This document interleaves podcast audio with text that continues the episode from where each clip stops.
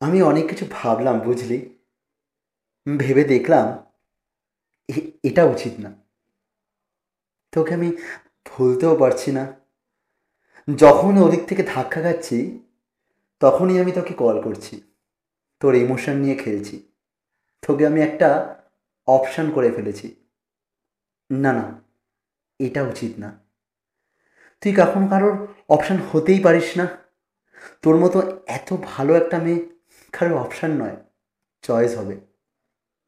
আমি আটকে পড়ে গেছি মহা চালায় রঞ্জনা অবহেলা করলে তোর দিকে আসি, আবার রঞ্জনা একটু আদর ছড়ালেই তার দিকে দৌড়াই।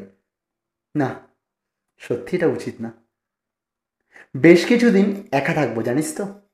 কমপ্লিটলি আইসোলেটেড দেন দেখি সব কিছু ঠিক হয় কি না you will be my forever friend তুই আমার সাথে আর কথা না বললেও তোকে কোনো দিন ভুলতে পারব না রে। অনেক খারাপ সময় তুই ছিলিস। তোর মতন কেউ আমায় ভালোবাসতেও পারবে না।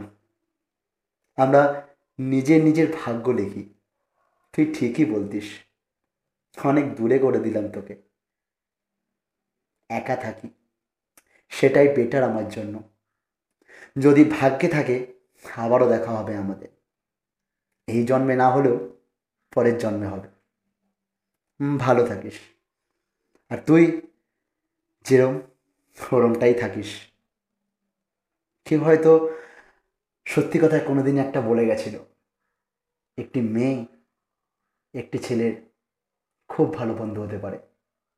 খুব ভালো। আমার দেখা সবচেয়ে ভালো মেয়ে তুই।